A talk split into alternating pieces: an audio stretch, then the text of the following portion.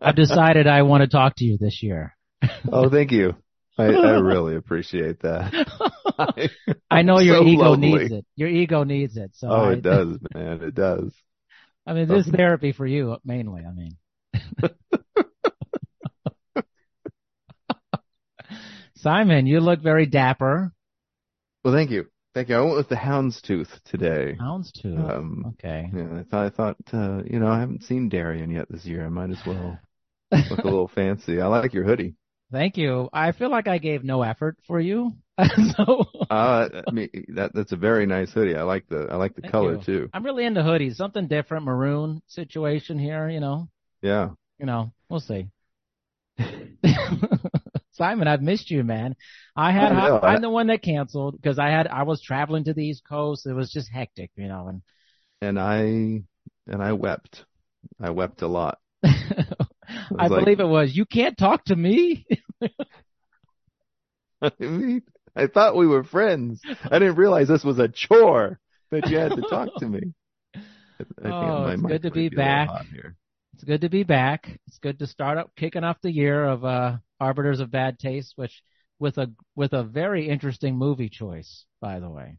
Yeah. Oh man, I can't wait to to get into this with you. Um, yeah. uh, Give me your give me your first. Oh, well, let's say what the movie is. We All right, Glass Onion. Glass and- Onion. And uh, this is mystery. before I get into it. This is a total Simon movie. Okay, I'm like, and the whole family watched it. I was just gonna watch it, and then they were perusing around, and then they were like, "This is good," and then Yeah. everybody watched it. So my first impression was, this is kind of a murder mystery thing, and this is totally Simon.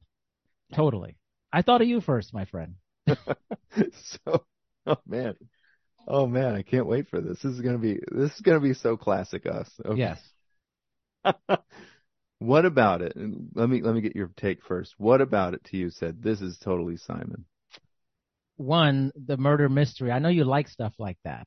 I love murder mystery. You love it, right? And Yeah. we reviewed a movie that was a murder mystery before, Yeah, we we did Death on the Nile a few Right. months back. right? And uh, I know you like this detective thing and the whole. And I was like, Mhm. okay, this is Simon. This is totally a Simon movie because of this, but also lots of talking, Lots, lots of of talking. talking.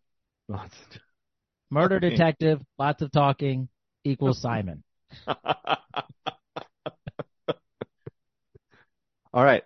I'm gonna I'm I'm gonna give you my hot take right out the gate.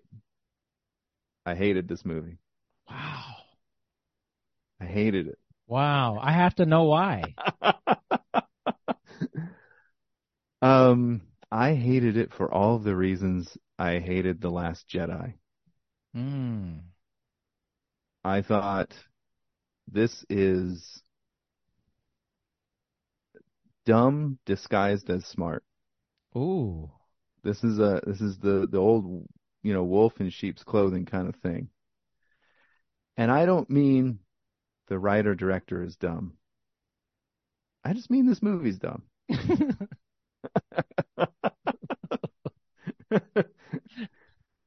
There's so much to say about why I think it's dumb.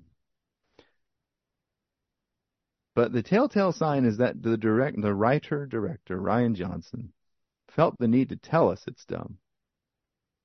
The detective, Benoit Blanc, he actually yells it in a fit of passion. It's so dumb. Now, when Rian Johnson has Benoit Blanc do that, what he's trying to tell us is that he knows it's dumb. That's why it's smart. But I refuse to accept that saying your dumb thing is dumb makes you smart. this is totally you, man.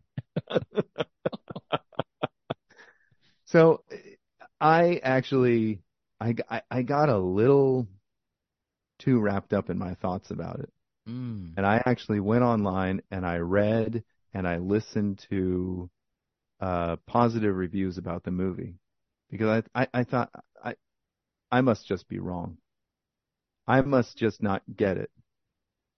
But every positive review reinforced what I did not like about it. It's like, yes, the things that you are counting as a positive are exactly why I think it's a negative. And it's, I felt really bad actually saying because Rian Johnson seems to be a really classy, sweet, amazing guy. People seem to really want to work with him. And that shows by how many famous people just showed up to do little things in this in this movie Glass Onion.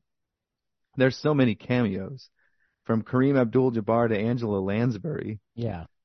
Who, you know, that that happens at the beginning of the movie and Benoit Blanc is in the bathtub and all that's kind of stolen from Sh- Sherlock Holmes. You know, Sherlock Holmes, he kind of goes crazy between cases and, you know, most cases aren't worthy of his time and talents. And that's what Rian Johnson's doing here. It's a total ripoff of Sherlock Holmes. And I'm actually fine with that. You know, it's so difficult to come up with new stuff for these detectives to be, especially if you're trying to create somebody who's a little eccentric, who's a little kind of outside the box.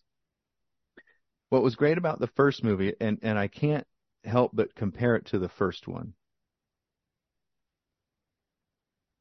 Uh, the the character Benoit Blanc, who's played by Daniel Craig, I really love his performance. I think he's wonderful. I think he makes a wonderful detective with that, you know, his crazy southern accent, you know, and everything. Um, we did not need to know anything about Benoit Blanc's personal life in the first movie. I don't know how well you remember that first movie. I haven't watched I, it. Not that since, much. Yeah. I've only seen it once and I watched it when it first came out. I really enjoyed it. I thought it was great. I thought it also had huge shortcomings and I think Rian Johnson depends on he depends on like these little quirks for things. So in the first movie, one of these big quirks was the the heroine couldn't tell a lie without throwing up.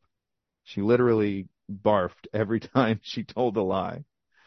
That's humorous. It's fun. It's funny. But capturing the bad guy rests too much on it. It's kind of like a Hardy Boys Nancy Drew thing. It's kind of like a, a it's kind of like it's written by a, a teenager. You know what I mean? Or for teenagers or something like that. You know, it's so Rian Johnson. It, he seems like an extremely intelligent guy. He writes these great scripts. You know that that he, he shows he has a lot of talent for writing. He really does. But then there's all these things in it where you're just like, he just needed somebody to tell him no that that's that's that's lame you know what i mean it's like you're it's like you're 70 80% great and then you add these things in there it's like no that's lame and, and they're pivotal important things and, and so that's why I, I, just have a real problem with him as a filmmaker just because i'm just like it, it's kind of like that george lucas thing yeah George Lucas is, was amazing. He created Star Wars. He, did, he created, you know, just amazing things. But he needed somebody to tell it. And and when he was able to just do it all himself, it, it really showed that no, he needed he needs people to say no. Yeah. He needs people to help him write the scripts and things like that. Because when he does it himself, it, it's not so great. Mm. it's just not so great.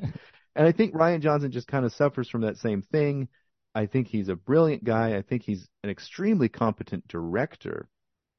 But it's in the writing and the execution of various plot points and character points that I'm just like, man, if somebody would have been there to just kind of tighten this up and, and kind of take it out of this kind of cartoonish teenage kind of thing,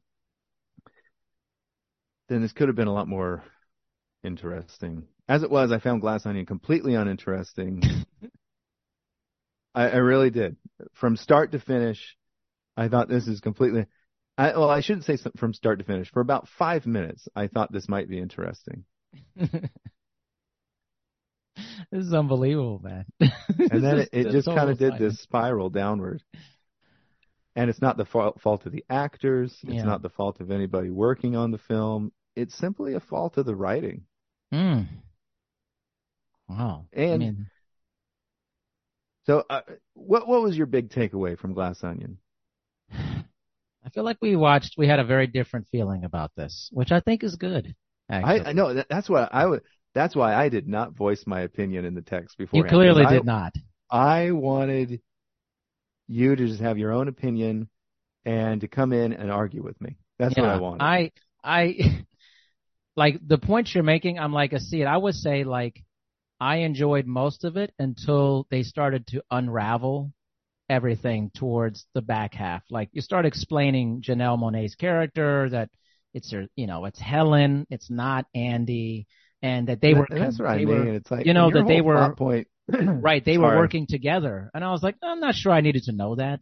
You know, like I was like, eh. It it could have been brought out so much in, in, in such a more interesting way. and it more it was clumsy. I felt the back half very clumsy, and I felt Ed Norton's character became very pointless towards the back half. It's like, uh, okay, like So all of the positive reviews were just raving about how Rian Johnson brilliantly um, exposes all these influencers and people like the Elon Musks of the world. right. I'm I'm going like to talk that. about that because that's interesting to me. But yeah, So my my personal opinion on that was, um, if he if he would have had something interesting to say about those people, then that's great. But I, I, I there was not a single point in the movie where I thought, oh, that's an interesting take on Yeah. these influencers and the Elon Musks of the world and stuff like that. It was also obvious, and anybody who already agrees with that perspective already agrees with it, and most people do. I think most Yeah. people do. There, there's the outliers who who actually think these influencers and Elon Musk's are are like the the saviors of mankind and stuff like that. But th- those are outliers. The the the rest of us know that you know I'm not. You can be an influencer and still be a good person. I'm not trying to say that, but a lot of these, you know, the you know Dave Bautista, he was kind of parodying the um what's his name Jones. The, yeah, like he's the Twitch guy. You know, Yeah, he's trying you to be like the news, Infowars type of guy. you Exactly. know. Infowars Yeah. is what I'm trying to think Yeah. of. Um, and it's just obvious. And it's just like, I mean, there was nothing interesting said about it. There was no new perspective brought forward about it or anything like that. That that's my opinion. You know, somebody Yeah. else might have thought maybe there was a really hot take on things. But I was like, no, this is just really obvious. This is what we all think already.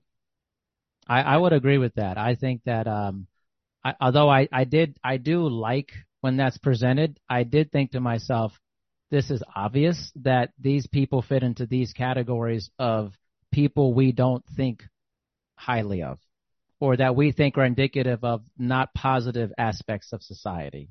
Yeah. Uh, for that, you know. Now, now, if anyone would have done anything that would have been outside of the caricature that we already think that person to be, that might have been interesting, but nobody did. Yeah. Everybody just did exactly what you think they're going to do. Therefore, what's interesting about that? yeah. Yeah. You know? It was, you know, I thought what I, um, I thought I went, I felt like a little deeper thing was that like people's loyalty extends only as far as it benefits them for that. Mm.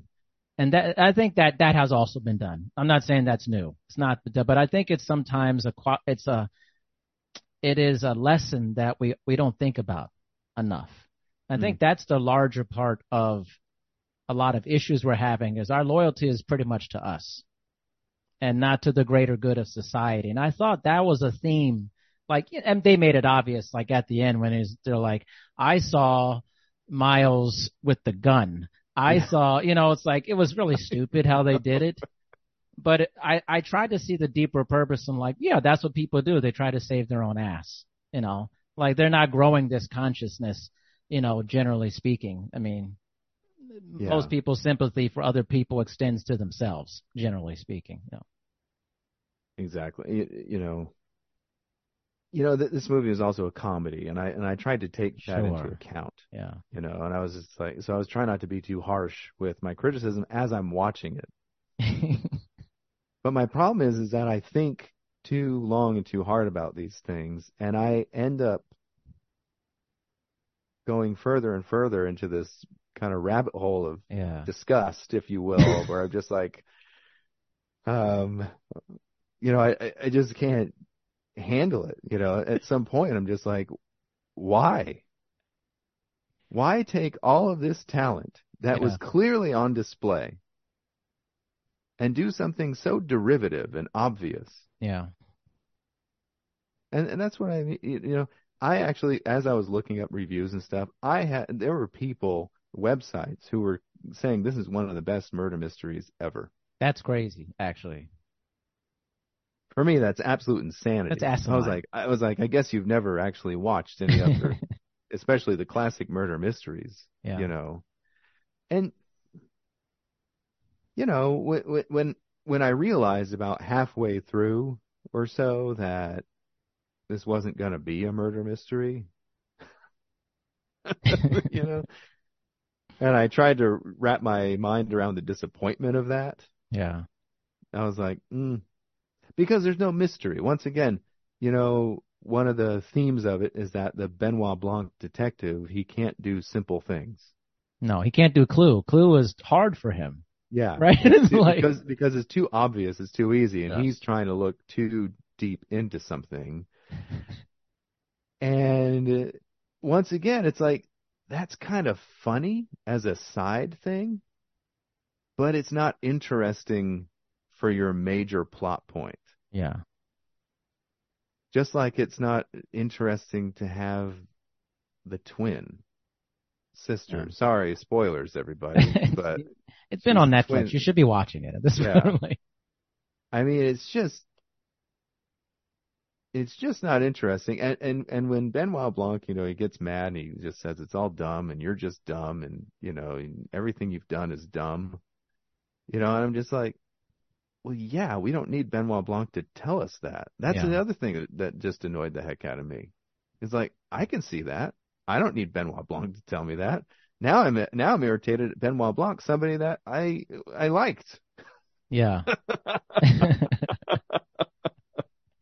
you know what's great about this is like, I I don't know if you thought about this, but like when you said Benoit Blanc, it's like the game clue is like, oh, it's stupid. It's almost too obvious.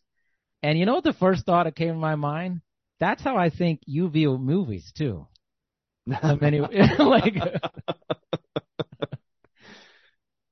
Shannon is always um she's all you know, she's always impressed. She's like because I've normally figured everything out, you know, beforehand and it's because I it, and and and that's not always the case, but I have guesses and suspicions and things like that. And we actually started to watch some TV new TV show that's also a detective murder mystery thing and I can't remember the name of it. It's it's the guy's name. It's like Trevor. I don't know. Anyway, you know, I survived through the first episode and decided that's not worth watching anymore. And because it was this similar and same kind of thing where it's just like, you know, they, they open the show with showing the cr- a crime being committed, you know, stuff like that. And already I, I can see through it because it's supposed to be kind of showing you one thing, but it's really another thing that's happening. Does Yeah. that make sense? yes. And I see through it right away. And I turned to Shannon and I was like, oh, he's not really, you know, this and she's actually, you know, this and it's a big mistake and blah, blah, blah. And that's exactly what happens, you know, and I'm just like, I'm not a brilliant detective. You know what I mean? I'm not Benoit Blanc. I'm not Sherlock Holmes. So all I ask of, of if you're going to call something a murder mystery, make it a freaking mystery. That was the other problem eh, with Knives, the, the first Knives Yeah. Out movie. Is that once again, the guy who is the a-hole turns out to be the bad guy. right. And it's like, well, we already knew he's a bad guy. So why'd you make him the bad guy? it's too on the nose, right? I was thinking about this and I and, and I thought about it when I first watched the, the first Knives Out movie. If, if you remember the the big thing about the in the first Knives Out movie is the nurse. She's a sweet, you know, nurse and, and she's taking care of the old man. And it appears that she mixed up the his medication. and it was her fault that he actually died. But he loves her, not in a romantic way, but he just loves her as a human being and leaves all of his inheritance to her, outing all of his family, you know, and, and, and things like that out of out of the will, completely leaving them out of the will. Um. So from the get go, it's like you know that somebody else switched the medicine. It's like, okay, she can't have done it. You know, I mean, that's there's a there's a nefarious person who's done it. The biggest a hole there, you just assume he's done it, and in the end, Yeah. he did it. Big, you know, big big mystery. Wow. And the whole time I'm thinking, how much more interesting would this movie have been if she had actually done it yeah. on accident? Accidentally killed her patient, and now she's getting this inheritance, and she doesn't feel she deserves it. And there's a brilliant detective figuring it out, assuming that something nefarious had happened, but nothing nefarious had actually happened. It's just an accident that she's trying to cover up.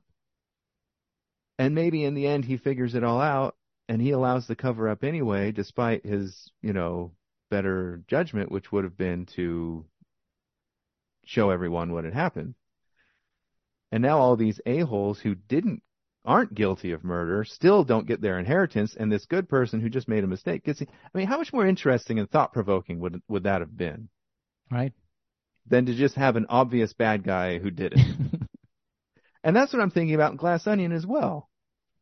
Where it's like, how much more interesting could it have been if, if, if you're, because what he's doing is he's, he's, he's presenting us a mystery that's not a mystery. And that's the idea of the glass onion. right. It appears to have layers and levels, but it doesn't. It's very transparent. Okay, fine. That's an interesting idea.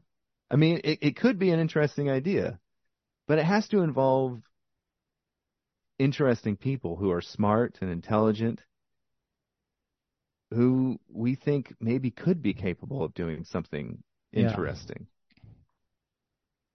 But there's nobody in that, there's no character in Glass Onion who seems capable of doing something interesting. you know, this is the this is the best. Honestly, you're like you dive so deep, and you know what? I I do too. But I think I have I think I have like like a stupid brain about movies sometimes too, and I think that's what directors go for. Is they go, I think they want to know and have complexity, but I think these are also monkeys. And- some level, they just want to have baboon entertainment. And I think that's probably where I and maybe a lot of other viewers um maybe like something like this because they don't want to think about it too hard. Like Yeah. I have two things. Like I want to think how you, th- I think how you think. And actually, you're screwing movies for me, Simon. I'm serious. I'm like, because every time I go into this, I'm like, okay, I have Simon brain right now. I'm thinking Yeah. like, that's dumb. Wait a minute. How did this happen? And then I have this other brain that's like, I'm just being, and you know, I'm just doing something enjoyable right now, you know. So I text you that I watched Twins with my kids the other day. Yes. Twins is a ridiculous premise. It's a so many things that happen in the movie are so unrealistic and far fetched that they, you know, you you sit there in that what you, I think what you're talking about suspended, you know, disbelief. You're Yeah, just like you're just gonna Yeah. go with it. Yes. But the movie makes up for all that by being A, a comedy, eh, B, having wonderful performances by everybody who's in the movie, and C, having so much heart Yes. that you just don't care. And in fact, the, the corniness of it and the heart of it makes it so those things that don't make sense, that are too far fetched to be realistic, you want to go with it now. Yeah. You want to believe that Jules can just feel his brother and he has so much love and such a deep connection to his twin that he can find him, you know, no matter where he goes. Yeah. I mean, uh, it, it, that's, that's so dumb to say out loud. It really is. It's stupid. but because, like I said, the, because the script is so good, because the, the acting is so good, you forgive it all. And that's what I thought was so interesting when I, when I, when I took that back and I, and I compared that to Glass Onion. I was like, I mean, they're both equally stupid. Yeah. When, when, especially if you're just giving somebody a description, if you just describe what happens in these movies, they're just both so stupid. you're almost embarrassed describing it. so what makes one great and what makes one f- so forgettable? yeah. For me, anyway. Somebody else, Glass Onion might be their new favorite movie. Fine. It can be. Go with it. You're like, no, no. Yeah. If I wasn't so wrapped up in thinking how bad this movie was, it would be so forgettable. But this podcast actually requires me to continue thinking about it. Yes, it does. It this is one of the this is one of the movies I think that we reviewed that like I both agree and disagree. Like Yeah. and and like really big directions. Like I'm like, yes, Simon, I totally get it because you know it started to fall apart for me for sure. My daughter was watching it with me very closely. She was like, "What happened in the back part of this?" Like she saw it. You know, she's 11. Yeah. But Yeah. then the other part, I was like, I don't know, it was just kind of entertaining seeing stupid people. And Yeah. I think that's kind of the weird effect that people get with like things like TikTok and all that. You see like stupid stuff all the time. It's really not great. But there's something, Absolutely. there's like this weird stupid effect that people enjoy about stuff. Yeah. And I found myself being wrapped into a little bit of that too. Like, eh, you know, eh, it is entertaining on some level, you know, Yeah. like not amazing, but entertaining on some level, you know. I, oh man. So, okay, here's a couple of things I did afterwards. Okay. I decided I'm going to watch some really different mysteries. And, uh, and, and you know, I, I haven't been- watching a lot of TV and movies. I just don't, you know, I'm Yeah. just doing other things. It's, it's, so, but I decided I'm just going to make some time for it. So after watching Knives Out, I went and watched The Good Guys. Do you remember that movie? Russell Crowe and, uh, what's his name? Gosling. hmm I don't know your opinion on that one. I think it's superb. Yeah, it's, I think it's that movie good. is so good. And especially to watch that movie after watching Ni- or the Glass Onion movie, it made it even better. I was all all I could do is sit there and marvel at how good the script is, how good the acting is, how good the different plot points are, and and even the ones that that that end up. I mean, it's also a comedy, and so there's just a lot of silliness that happens. There's a lot of serendipity that happens. You know, um, there's uh, for most of the movie, there's a lack of heroism, you know, that that's occurring throughout most of the movie. But it's so good. Yeah. Then I watched Who Framed Roger Rabbit. Oh man, classic. Also, just but one of the corniest movies, For sure. right? And, and you know what's ha- what's you know Yeah. what's coming. You know everything is happening. You know, it, uh, like Glass Onion. It's just like, yeah, there's there's twists and turns, but you see it all coming. It's, Yeah. it's no mystery to the audience who's watching. Uh, but it's a mystery to the detective in the movie who is just kind of incompetent. I mean, he's not dumb, sure, I get what you're but saying. he just doesn't get it. He's not putting it together. And the reason he's not putting it together is because the plot is so stupid. I mean, in the end, when you find out that it's all about building a freeway, right. So once again, I was like, oh man, this is a moment kind of like, this is where Benoit Blanc would step in and be like, this is all so stupid that I couldn't put it together, you know? yeah. But it's so much better. Why is it so much better? You know what? I think one of the things that's maybe different is like a lot of movies today are trying to emphasize what's wrong with society and then putting it into comedies, putting it into dramas. I mean, anything, any genre, what's wrong with today and what's wrong with the people of today. Whereas like a Who Roger Rabbit, you you didn't think about that. You didn't think about any of that stuff. You're just on a ride. You're just on a ride, and you don't have to think about the social commentary of cartoons and people. like, and these people are. That's what I think the big difference is. I think you nailed it, man. So this is what I've been. So I, I am completely unfair to Rian Johnson. I want everybody to know that Rian Johnson is a completely competent filmmaker, and so I, I want everybody to understand that I understand that I am unfair to Rian Johnson because I'm comparing him to greats, of whom I don't think he is one yet. I think he could become a great. I think he has the talent and the capacity to be a great filmmaker. But as of yet, he just he's not there. Yeah. And and somebody that I compared him to was Clint Eastwood, mm. Who I think is one of the best filmmakers of our of For our sure. time. For sure. And I'm thinking about the way he does messaging in his movies. They never the messaging never overtakes the narrative. The story comes first. And the messaging is just kind of in there and you get it and it's profound and it's powerful because it's told to you through the story.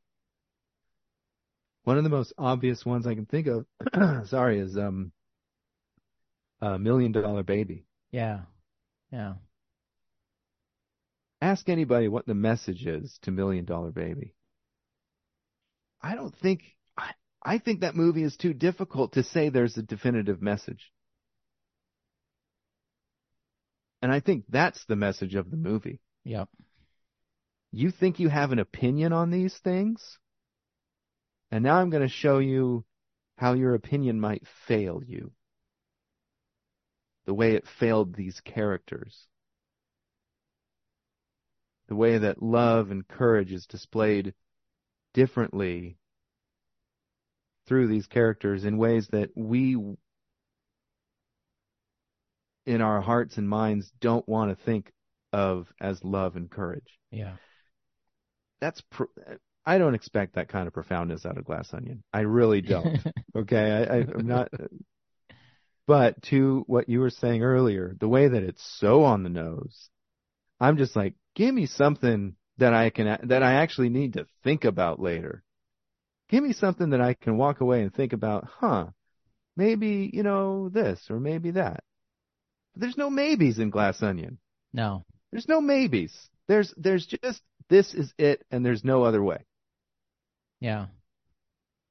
And what is it going to accomplish? Like, I thought about this. I'm like, highlighting that these are the atrocities or the different versions of bad people in society doesn't change anything. It doesn't No. like, it's not going to cause any sweeping. Like, you know what? I realize that, you know, these are bad people. I'm going to go out and change it. It's just, nothing's going to happen. Like, it's just, It's punching down. yeah, it's just exactly. Exactly. It's like we already know these people are bad. Like, now I you're just got it. punching I down got on it. them. Yeah. Yeah. like, And you know, and, and so and if you're not going to have an interesting antagonist, then you need to have an interesting protagonist. yes. You know, just, just, but somebody's got to be interesting. and just nobody is. I'm just I'm sorry. There's just no nobody's interesting in this movie. Zero. I think you know, and think they're like they be, they're trying to, like they're trying to, but then it just becomes about the societal commentary. It's clear that Miles Bron is like Elon Musk. It's very clear, Yeah. you know. But then he becomes less interesting as the movie goes on. More, and it, to my thing is the worst thing is they they wasted Ed Norton, who was a fantastic actor. Oh I mean, gosh, yeah. fantastic actor. Yeah. You know, way better than a lot of those guys who were in there that he was performing oh, with. Like, yeah. I mean, he's up there. By far know. the best actor in that movie Like- is Ed Norton, and by far the lamest character in the movie is Ed Norton. It's Ed Norton. That's a shame, actually. like, I mean, and there were points in the movie where I had hope that maybe it would take a turn. right. You know, when Ed Norton's character was was begging Benoit Blanc for basically for protection. Yeah. know. And I was like, okay, maybe but I, I, you know, by that point, I'd lost hope that this movie was going to be interesting. but I was like, okay, maybe something interesting is going to happen. And then they go through and they show you how, you know, the twin is a plant, and you know, Yeah. and that that they're doing this whole espionage thing instead of a murder mystery. It's like they already know. Yeah. All they need now is, like you said, it's just like the game of Clue. It's like we know who did it. Now we need to find out, and we know the motive, and uh, and and we know the the weapon, and now all we need to do is find, you know, the the the the, the red en- envelope, you know, which is, and it's just like. I get how you think that might be clever. I get how a person might think that might be clever. Yeah. But then go watch the actual movie Clue and see an actual clever movie. yeah.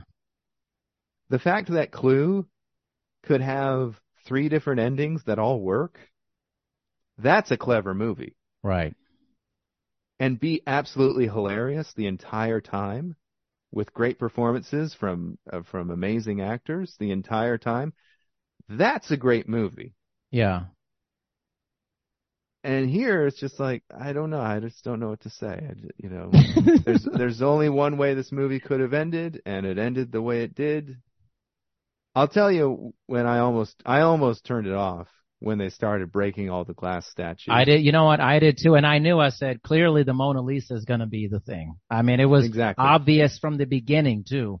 That was obvious. Yeah, it's like you can't put that much emphasis on something and then you know Right. They were dangling it constantly. there's no subtlety. No, You know, there's no subtlety. subtlety. No, su- that's no that's subtlety what that's what it is. Simon. There's literally no subtlety. It's like you're stupid, so you need to know everything that's going to happen, so that you don't have to think about it. Just and that that's somewhat a commentary on maybe I don't know if the directors purposely do that or not, but maybe unconsciously they think this is our audience. They're not exactly heavy thinkers. You know, they just want to be entertained. They're not the Simons of the world. You know, they're just like they're draconian, you know, mindless robots watching movies who just want things to blow up. I think maybe some of that actually goes into the thought process of focus groups and things of that nature potentially. Yeah, I mean you're you're probably right because you know they had to end the movie by blowing up the whole Exactly. building, the whole. You know, I mean it was just so silly and and and and once again it was like, what is her motivation destroying the Mona Lisa? Right. I know that her motivation is to get back at this guy. How does destroying the Mona Lisa accomplish that? How does destroying a priceless piece of art that is widely considered the greatest painting ever ever created, how is destroying that accomplishing your goal? You've already done it. You've already you're going to expose the thing, That's you know, right. the, the stupid fuel and all that stuff. Stupid fuel. Yeah. You know, I mean, it- it's like, but there's supposed to be this empower. So, okay, here's something I want to applaud Rian Johnson on. He seems like a really woke guy. He's really with it. Right. His the heroines in both of these Knives Out movies are heroines. They're female. They both happen to be young, beautiful people of or minorities. Let's just say. hmm fantastic. I think, and and and they're actually both characters that I like. I just don't like the movie they're in. Yeah. Um, both actresses are fabulous and do a great job with the material that they have. You know, so um, I I want to applaud Rian Johnson for that. And at the same time, I think and, and I'm trying to think of the, the way to say this, but the whole female empowerment hindered the movie at the end. And that's when she starts throwing down the glass statues. Yeah. Um, it, because it, it at that point it becomes this eye roll. It, it was for you. It was yeah, it for was me. for sure. I don't need her to do that. I, I don't need this obvious, visible, physical smashing of things. I wanted her to just outwit him, to just Right. outwit the other people. And in order for her to outwit somebody, they have to be smart And the first. Anybody can outwit an idiot.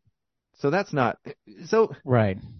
that's what I'm kind of getting at. It's like, I want a protagonist who's up against an antagonist that is, that seems to be better than them Mm. in every way. And then for that antagonist to overcome. I mean, that's, that sounds formulaic, and, and maybe it is, but at least it's interesting. Yeah. Yeah. I find movies today to be very difficult to be great. I just do. I there's something off about movies. I find a lot of series that I like to watch to be very interesting. But movies are a difficult climb for me. I feel like today's movies. It's just very uninteresting. That's why I end up not watching them. That's Yeah. why I end up, I, I have better things to do with my time. exactly. I mean, and, and I'm not trying to sound egotistical about that. I'm not trying to say that I have all these important things to do. But seriously, like almost anything would be more worth my time Right. than watching most of the crap that comes out. Which is why you and I both always the whole show was like about many times movies from the 80s and 90s. It's like Yes. you know, it's like we're going back and telling you about things that actually we thought were really good, but putting Yes. a twist on it. Like a lot of people think these are bad too. like You know, I mean, every era has its horrible, horrific yeah. movies, and every era has um, great movies, uh, and and we're still people are still making great movies today. Yeah. you know, and I don't want to take that away. I don't want to say that that people are not, but it it, it they're we're going through something, and you feel it, and I feel it. Yes. We're going through something in Hollywood that is just really dumbing everything down. And I and I and I hate to say that it's wokeness. I hate to say that it's like Black Lives Matter and LGBTQ plus because I support all of those things. And I want all of those things to be represented well in our movies. And all I ask is that it be done in an intelligent way in which it's not just I, I, I don't know how else to say it. It's just not dumb. I just don't know how else to say that. yeah. And I guess it must be just really difficult, like you say, to make a really good movie. It it just must be. But when I think of the absolute best movies, and I think about how simple they are, Yeah. I mean, when you break it down, the the movie I mentioned earlier, a Million Dollar Baby, that's a really simple movie. It really is. It required comparatively almost no budget. Yeah. You know, I mean, sure, you had to pay for Morgan Freeman and, you know, Yeah. Yeah. you know, but I bet a lot of these people wouldn't wouldn't require that huge of a salary to do a Clint Eastwood movie. Yeah. You know what I mean? Especially that one. I think of No Country for Old Men. Oh man. How simple is that movie? That's a crazy simple movie, but very like it moves, man. That thing moves forward on you. yeah. It it doesn't even have a soundtrack. It's crazy actually. I mean, that's how simple that movie is. Yeah. And in a lot of it, there's very little talking. It's true. There's a lot of scenes of staring out into the vast openness, exploring a crime scene that's already happened, and just not talking, just looking. yeah. There's, you, I, I don't know if you can get more simple than those kinds of movies. They're Yeah. so good. I think one of the other things, I, I don't know how you feel about this, but I pointed this out in many, many episodes ago. I think, and it was like, we really both jived on is that, you know, movies are a reflection of like what's happening in your life or who the human experience.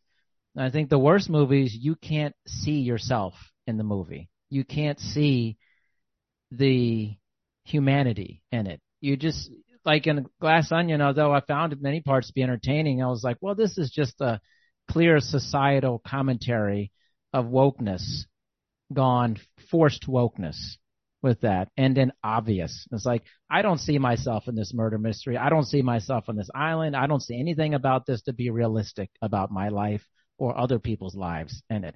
It's not a mirror for me. And I think Isn't that's that what the mo- superhero movies have done that, I think, to people. Is while I enjoy some of them, a lot of it is just like, okay, like the best ones make you feel like, hey man, that's like, I could see parts of that in myself. But then if you can't see the relatability of it, it it's difficult. That's what the magic was of Midnight Mass. Yeah. Mike Flanagan is one of my favorite directors, current directors. He gets it. you could see yourself grappling with the same struggles those people struggled with on that island of religion, spirituality, life, death. And by the way, it's a vampire movie. like you know. it, it's not on the nose that it's a vampire movie or, or series. I mean, it's not. It's that's the genius in it. The, the to your point, the movies that work the best, the the themes, the characters, the conversations, all of that work without the fantasy element. Right. You take away the fantasy fantasy element and it still works. Everything in Midnight Mass still works even if you take away the vampirism. Therefore the vampirism is an extension and helping us see in in a more uh what's the word I'm looking for? Grand or just kind of hyper you know state of you know uh just putting it all on display for us in that way and it, it, it, gives us something else, you know, other than, you know, the mundane everyday, you know, Yeah. and it, it adds this element, you know, to it that I really love. It, it almost adds like an X-File element to Yeah. it that, that I, that I loved about that, you know, the small town. I love everything in that movie is confined. You know what I'm saying? This Yeah. doesn't have world ending implications. and the way that people in Glass Onion talk about it, it has huge world, Yeah. you know, implications. Not world ending, but he's trying to sell this fuel that could potentially blow people's houses Yeah. up, you know. Yeah. So it has this worldwide implication and Midnight Mass and movies of its ilk. It's like, no, it's just these people. It's Just just, people. this little town. It's just this little island. That's the brilliance of putting it on an island is to isolate it and say this does not have implic this this is not going anywhere else. This is staying here. Yeah. This just involves these people. It's brilliant. And the Yeah. best X-Files episodes, by the way, are of that nature as well. It just involves a small little group of people. It doesn't have, you know, that when I get bored with X-Files and things like that is when Sure. they start doing the, the, the, the aliens are going to come and take over and stuff. I was like, all right, I'm not interested anymore. Get back to the little creature in the woods that only, that only affects like a few square miles, you know, Right. that, that I'm Yeah. interested again. Yeah. It's like the movie Logan. It's if if it it doesn't need to be in the X-Men universe for it to be great. Like it's just you feel the reality of the situation. Yeah. You know, it's it just happens to be that he's Wolverine. you know, it's like you know, and there's a felt like the other- Captain America movies worked on that level. you Yeah, know what I they mean? were Those were my favorite of the Marvel Yes. movies because take away Captain America's, you know, super soldier stuff and just make him more like a Jason Bourne type Yeah. of person who's highly trained or something, and everything still works. Yeah. Everything still works in the Captain America movies. Even that Civil War one. yeah. Because that one works because it's it's it's about a dissolution of a friendship. That's exactly It's about, right.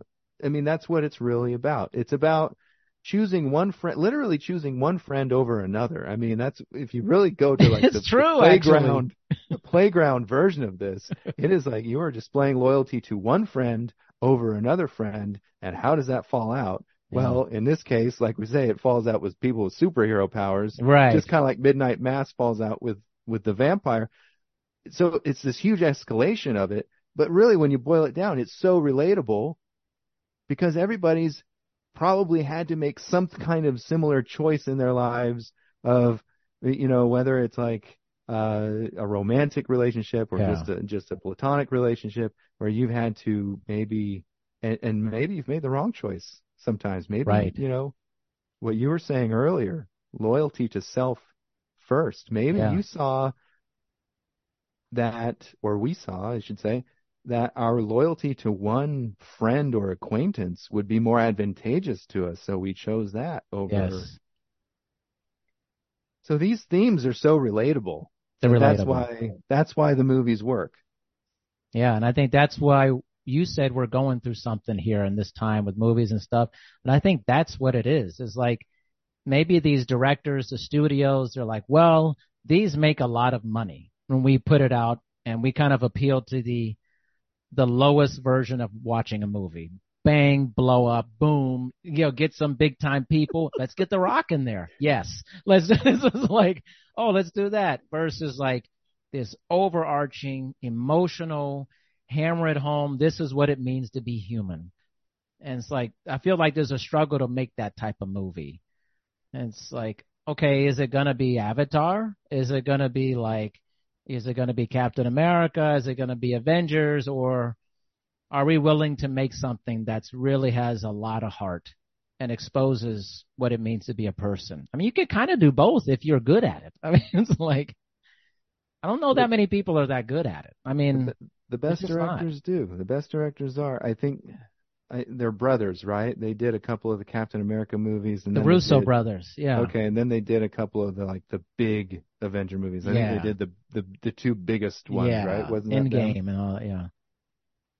I mean, those guys are master craftsmen. Yeah.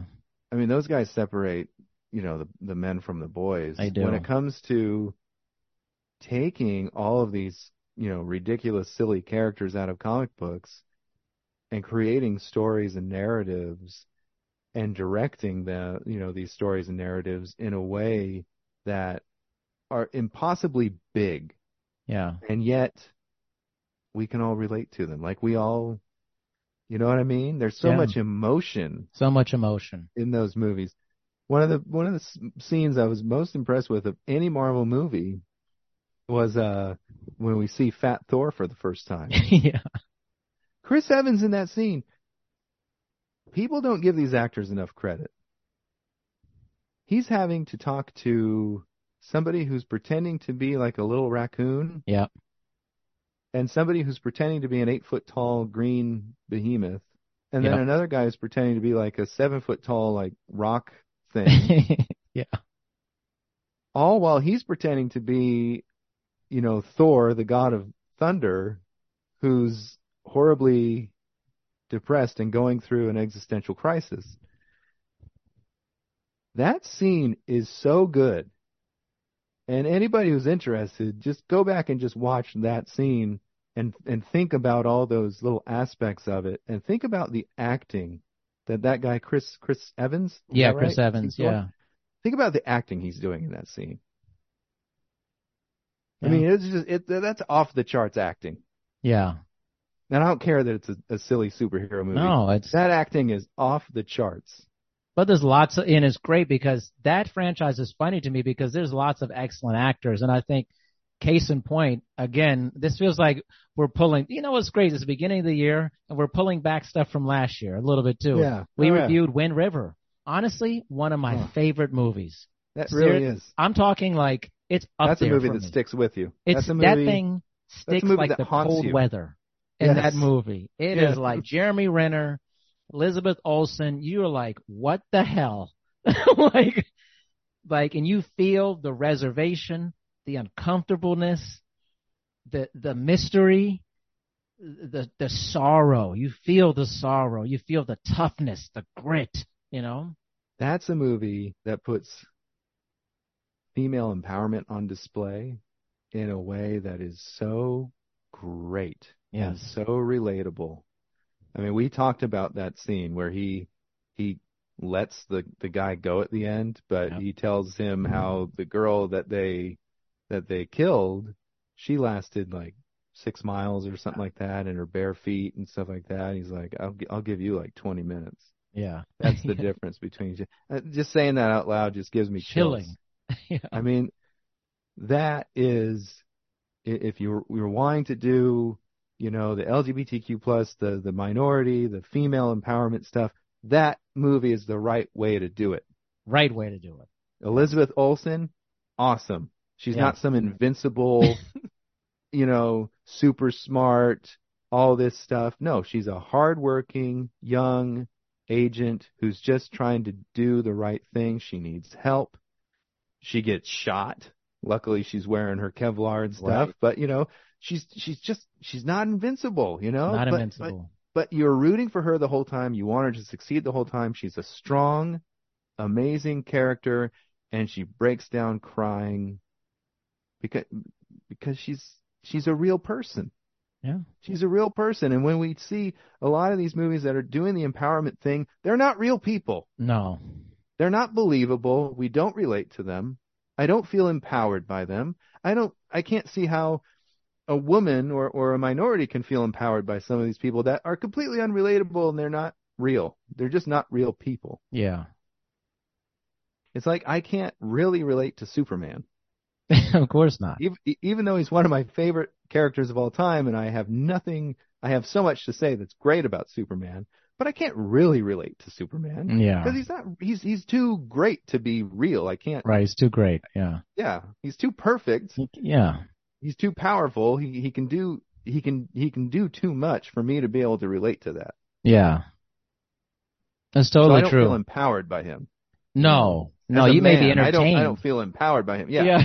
and, and there are stories that I think are beautiful and they show different aspects of humanity in a wonderful way. But the, the, Superman himself, yeah, there's, there's, it's like saying I can relate to God. It's like, no, I can't really, I can't really relate to that. you know? well, it's interesting. I think James Gunn he tried to flip the Superman story on its head with Brightburn and make Superman evil. Yeah. Uh, that what if Superman wasn't the hope of humanity, but was essentially just an evil alien from another planet, you know, and the same story, but that you know, there he wants to take over the planet. yeah. and he's bad. He's a bad, bad. seed. Yeah, he's a bad seed. And I, and I mean, the acting was not good in the movie. I watched it not that long ago, but I appreciated the try to flip it, but you know, it's kind of like in the end, I still Conceptually, it's very interesting. It's- yeah, it's like- ex- in execution, it wasn't. in execution, it was it's like, uh, but then again, I also have like I had this bias of like, well, I just don't want him to be like this. I don't want him to be evil. like, yeah. you know, but then like, how could he be more like? I, that's probably more realistic. Like, is he just going to be like completely docile towards humans, like an alien? Uh, maybe, probably not. That seems too perfect. But is he going to be completely evil too? Eh, I don't know. I like a superhero to me or any character that struggles with power. Like they struggle with it. Yes. Like they have, it'd be kind of like, I like this kind of thought experiments. Like, like if you, if we woke up tomorrow and every human had a superpower, I think it would be massive chaos. Massive chaos. Yeah. It wouldn't be good. No. It would not be, it would be a huge struggle. And you would have people who would be like, I don't want this. I do not want this. hmm Even if it's the best superpower you could think of, I don't want this responsibility. Yeah. I like when people struggle with the responsibility of something. That's great.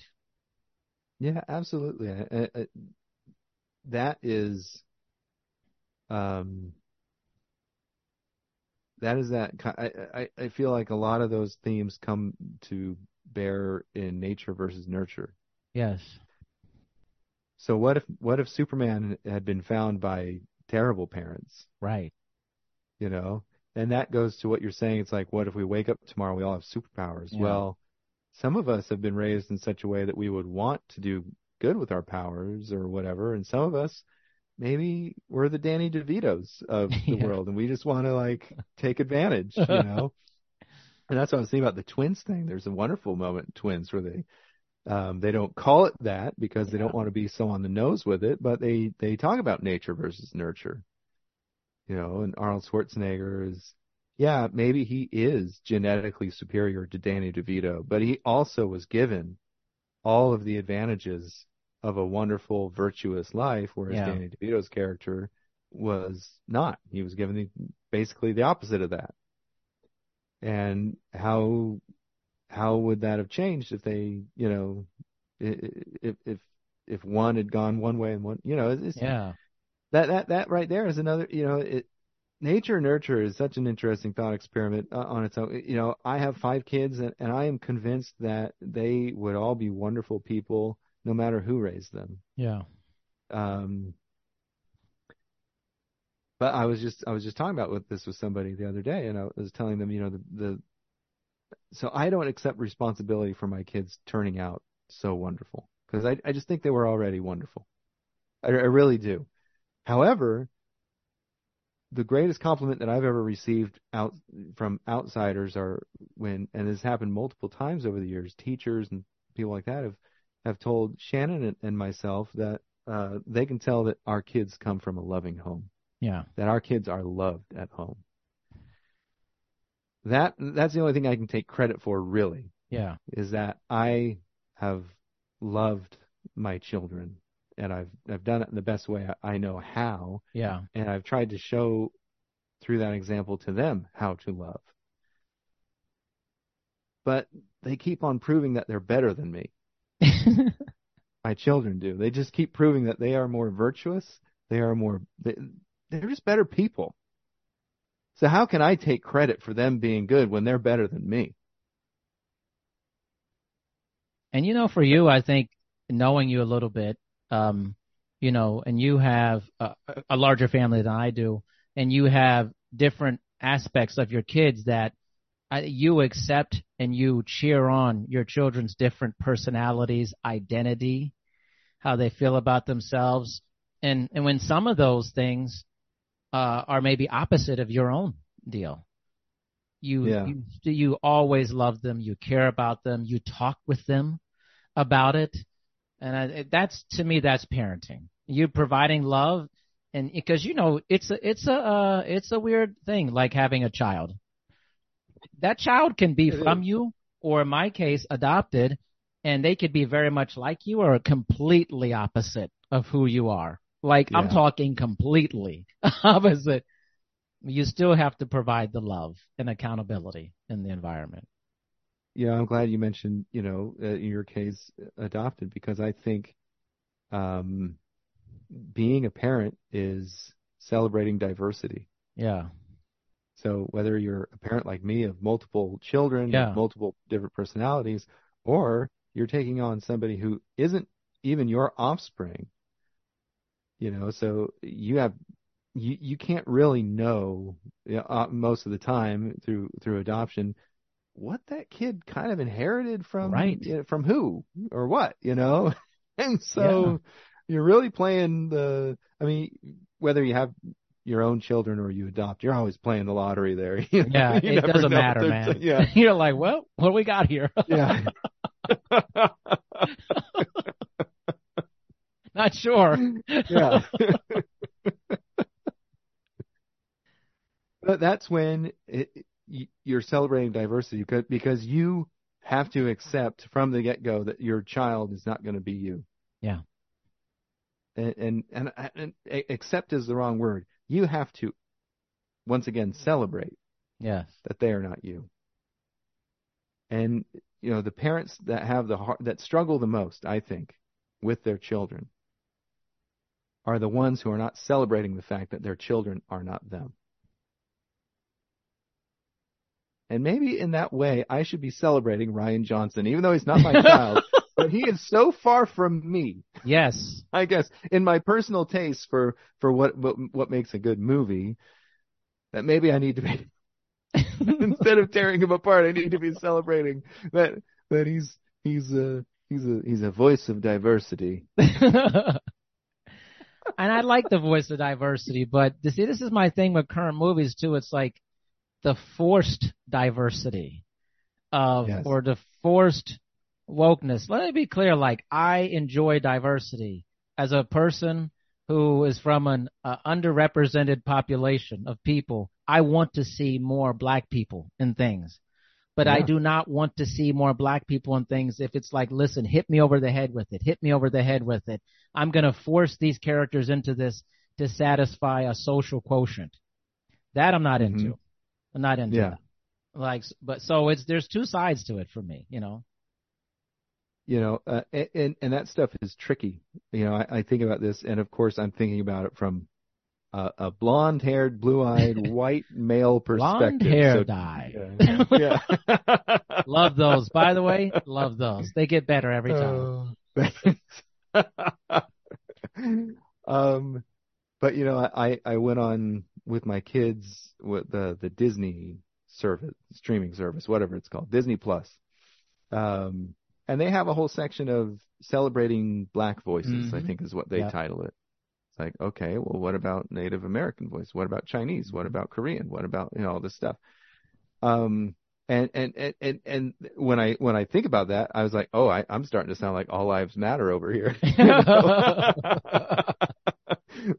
Which I don't mean to, to be. Um, and, and, and I am all for, you know, the celebrations of, of, you know, black voices and things like that. But to, to your point though, um, I also, or, or, and also to our previous point, I also want some subtlety about it. Yes. You know what, what would celebrate black voices the most? Making great movies with black people in them. Right. exactly. Make a great dang movie. yes. That's the best way to celebrate anybody. It's not to just make a movie with them. It's to make a great movie. Yes. The best movie you can possibly make. That's what celebrates. Exactly. That was the problem with the movie Eternals. They literally forced every type of person to be in that movie, and it wasn't good. If it was a great movie, I'd be like, okay. I mean, like, it's not a good movie. like, it's Yeah. just like trying to fulfill a quotient here. Like Yeah. a quota here. Like, what is so what this? does it? Yeah. So what Like, does what it is matter? this? What does it matter? It's like, I, it, I, I'm glad those people have jobs. Don't get me wrong. Yeah, sure. But if you're just talking about from an artistic standpoint, what does it matter? And from a social standpoint, what does it matter to, to make something that is so easily forgotten? Mm. That's a big statement right there. What does it mean to make something that's so easily forgotten? Ugh. That's a big one there, actually. That's a big You know, one. they they just unveiled that new huge statue of the Embrace, Dr. King and his wife, hmm and that's that's had a lot of uh, Yeah. people with different different commentaries about it. Light, just slightly. But I tell you what, that ain't gonna be forgotten. no, no. And I'm going to tell you, like, you know, this is, uh, actually today someone asked me, what's your favorite, what are some of your favorite podcasts? People ask me this a lot, actually, because I make so many podcast episodes. Like, what do you Yeah. like to listen to? This is the honest truth, Simon. It's the honest truth. I would never lie to you. I said, what's one of your favorite podcasts to listen to? I said, it's actually from one of my good friends named Simon. I was like, I love his podcast. I was like, Man, it's like means so really, me. really good. And, uh, like if it wasn't, I just wouldn't listen to it. I just wouldn't, you know, like it's really good because it's memorable. It's always, Mm. and I find my, like the blonde hair dye ad, that thing makes me laugh so hard. I like to laugh. And I was like, this stuff's You know? cracking me up, but then it's serious too. Yeah. And there's just so much depth to it. And your performance, let's just call it, it's a great performance. It what is a performance. is It's a it is. performance. It's, it's, yeah. It's excellent because it's memorable to me, type of thing. Outside of our friendship, it's just memorable. And well, thank you. I mean, seriously, I mean that. that means so much to me. You know, it's like um, I, I've been having some of these conversations. Somebody, uh, a friend of mine who who just clued into it and and is and was listening to it, and they they were coming back and and talking to me about it, and uh, um, oh gosh, so uh, you know, uh, oh they were. They were wanting me to go all out on something. You know, they're just like, you know, you should really just go all out on this. And I said, I can't.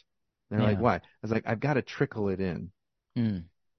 because if, if and and I actually described it this way. Um, I was actually talking to Shannon about it last night too.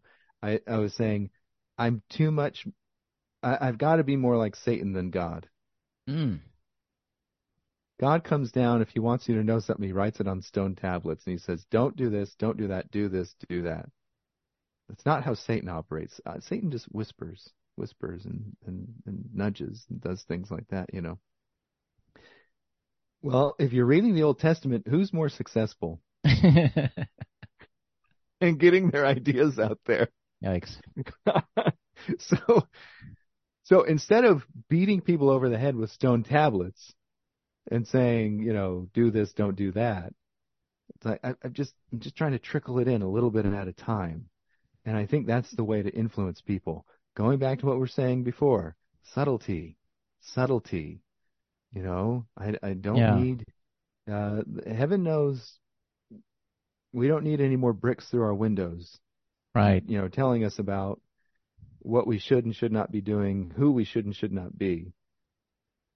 But if you can subtly infer things in an artistic way and make people think and say something that might actually stick with them and not stick with them because they got it in the moment. Make it stick with them because they had to think about it later. Yeah.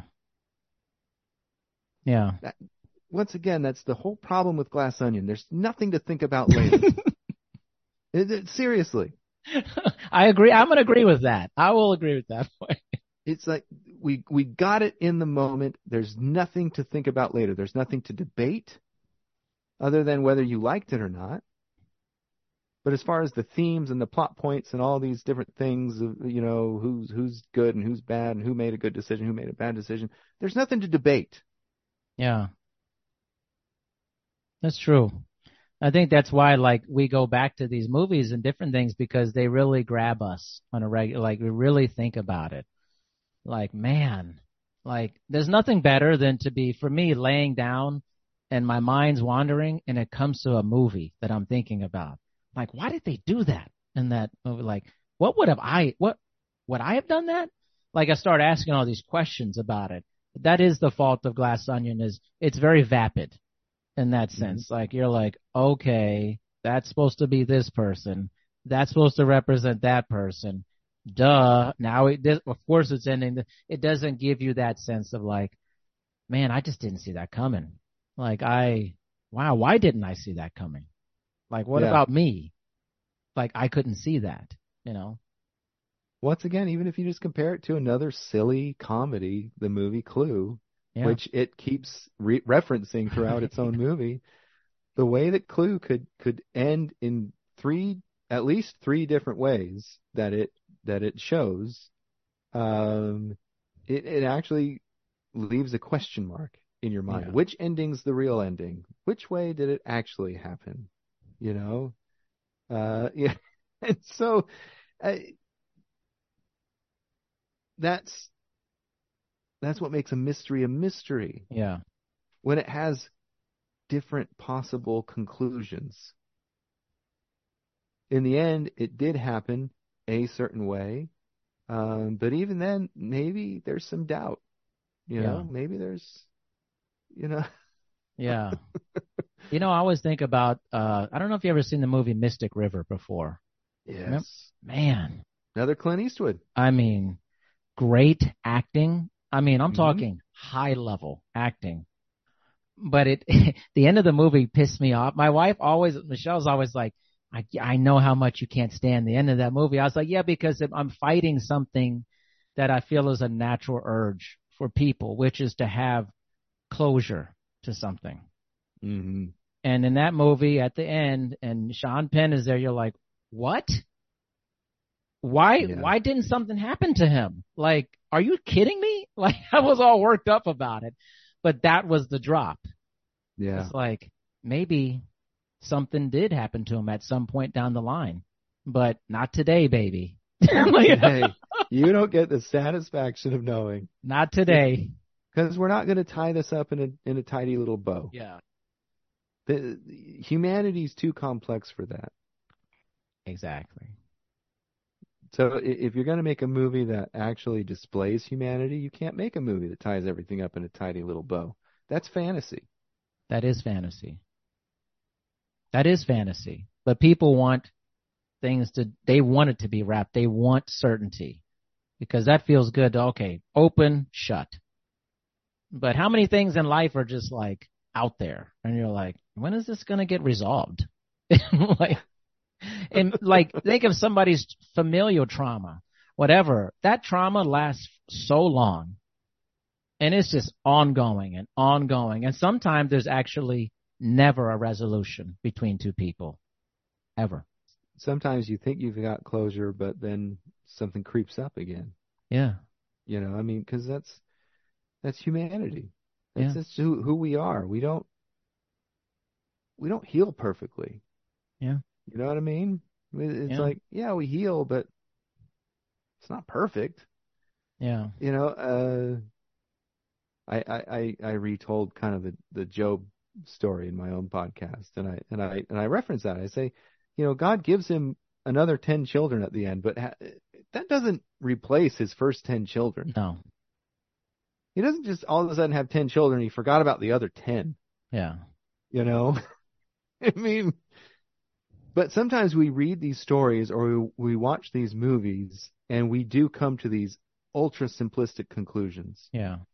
Throughout my entire life, up until the last few years, when I kind of reignited my appreciation for the book of Job, it's actually been more like 10 years ago when this Yeah. kind of happened. But, but just to say, you know, even then, so for the first 35 years of my life, knowing that story, growing up in a Christian household, knowing the story of Job, understanding it, having read it multiple times, things like that, I went for the simple conclusion that everything's fine now. Job's fine now. hmm Job Job is better off now than he was before. He's more rich now at the end than he was before. So everything is fine. Happily ever after.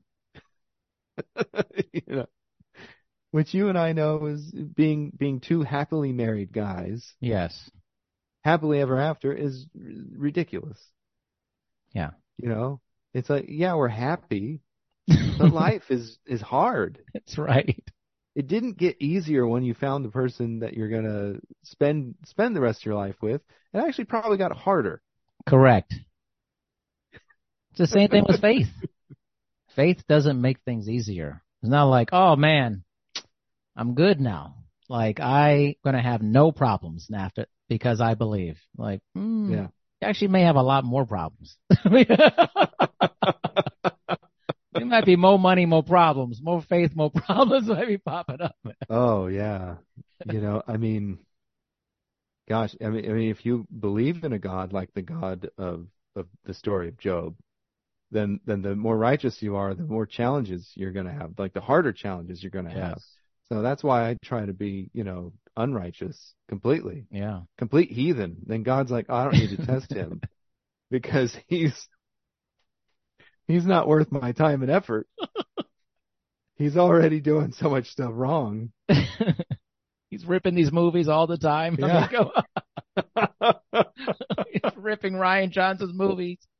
God has never gone to Satan and said, "Have you considered my servant Simon?" you know? I mean, he's out there. Yeah.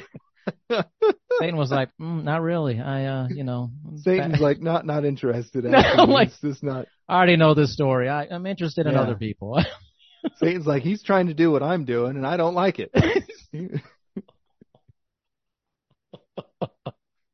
it's a little too on the nose for me, you know? Yeah.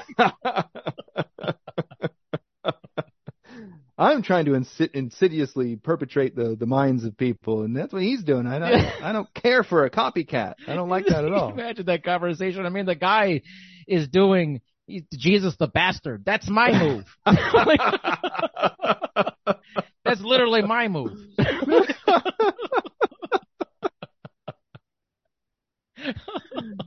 yeah. And God's just up there thinking, yeah, yeah, forget it. Let's move on. Let's- Let's move I mean. I love this guy. You know, I mean, I kind of have to, but yeah. he, this one tests Um, me. You know. you know, to, to, the point we made earlier, uh, if God is is literally Father, then He's got to celebrate diversity. So right, He's got to love me. You got to just has to. To quote to quote that old series Dinosaurs from the '90s, "I'm the baby." I'm the baby. well, I think it's always like I think one of the things is it's funny uh, about talking about movies, it always lends itself to other things in life. And certainly, I mean, I think you can go to almost every episode we've done, and there's a there is a there's a God discussion in every in every episode, which is funny, I think, because it it just feels like it always leads back to it. You know, with it, that, it has to. I mean, if you're going to Yeah. talk about, even if you and I were both complete atheists, we would we would have to bring God into the discussion because, uh, you know, faith is too infused in the culture of the world. yes, So you you can't, you know, uh, have a discussion about values, about humanity, about culture, about any of these things without invoking, you know, at least ancient scripture. yeah, You just can't because it's been too influential in art in every place and you know around the world. yeah, Um, so I, I think it's always just like like you say, it's like a natural yeah, evolution of, of a conversation if you're going to talk about higher things to talk about faith, even if you don't have it. yeah. No, it's true. And I, I, I feel like I think we've been good for each other on that. I actually have talked to a lot of people about this. Simon, I talk about you way more than I should be, by the way. It's annoying. It's a little annoying. As I told Oh, Michelle the other day, I said I feel like one of the reasons why I really like Simon is I think we're both on a very similar path with spirituality. In the sense that we both believe, but we're unafraid to question a lot of things Yeah. within it. And I think that's actually a healthy place to be. I, really do. And I think sometimes that throws people off to say, hey, listen, this, there's a blindness here you're going with that you need to get rid of. Like, you can still believe, but be challenging also at the same time. If you take that as an analog to our movies about, or our, or sorry, our conversations about movies, that's what we're talking about with, with a writer, director like Rian Johnson. It's like, I think you're great. Yes. I think, you know, or you're, you're, you're competent and skilled and creative and talented. But here's the crazy blind spots that you have in your filmmaking that are just keeping them from becoming great. And and, and so I always want people to hopefully take my criticisms of these movies with that kind of spirit Yeah. in mind. Because I'm not coming from a place of hate, even if I hated the movie. I'm really not coming from a place of hate when I criticize things. Uh, you know, I, I really, and I feel like you and, and I, as you know, when we talk about Christianity, we're not coming from a place of hate. oh, We're coming from when we when we level our our criticisms, it's not oh we hate Christians and we hate these Oh. people and you know things like that. It's that there is so much potential for greatness. And once again, I don't think you have to be a believer or a person of faith to see the potential for greatness just in the metaphor of Christianity right. or other religions. It doesn't have to Yeah. be Christianity. It can be Judaism. It can be uh, Mhm. Buddhism. Anything you, any other religion um, that teaches good things. right. But I would even go as far as to say Satanism, which is a very misunderstood belief system. Um, but, uh, but, but, but there's metaphor there that, that is, that can enrich humanity on such a scale. And it, and it has enriched humanity on such a scale. But unfortunately, we've also diluted it just like, just like what we're talking with filmmaking. yeah. The messaging, it's, it, the, the more in your face the messaging is, the more diluted it feels. Thank you. There's another aha moment. That's exact, and that's what people have problems with when it's like you just push it into their face.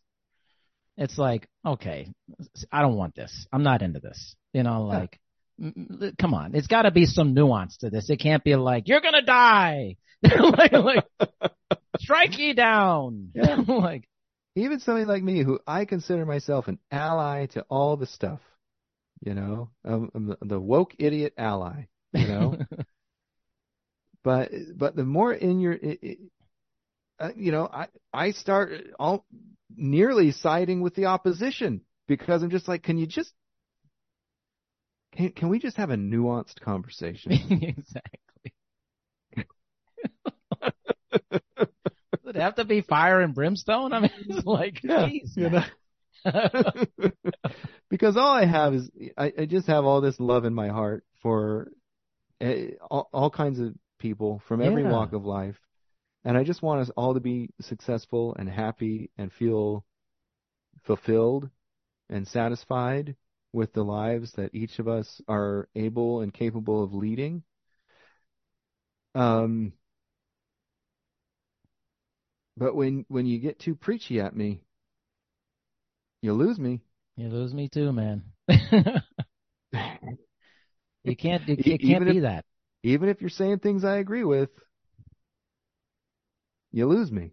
Yeah. And that's that's the kind of comparison with the movies like you said it's like okay, you you you have to think that I'm smarter than this.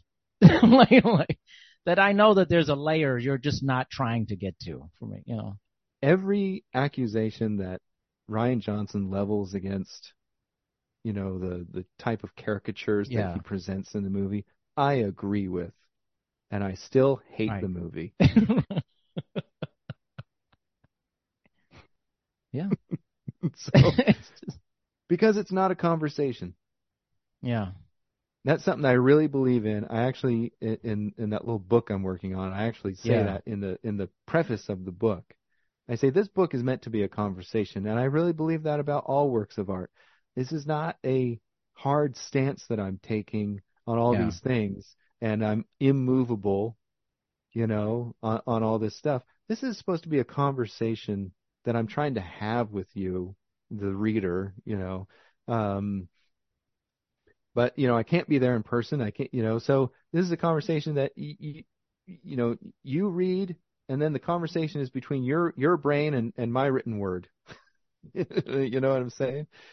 Um, and that's that's what what great films are. It's a conversation between the film and our ponderous minds. Yeah. If you give me nothing to ponder, then it's not a conversation anymore. You're ta- you're talking at me, not to me. Yeah.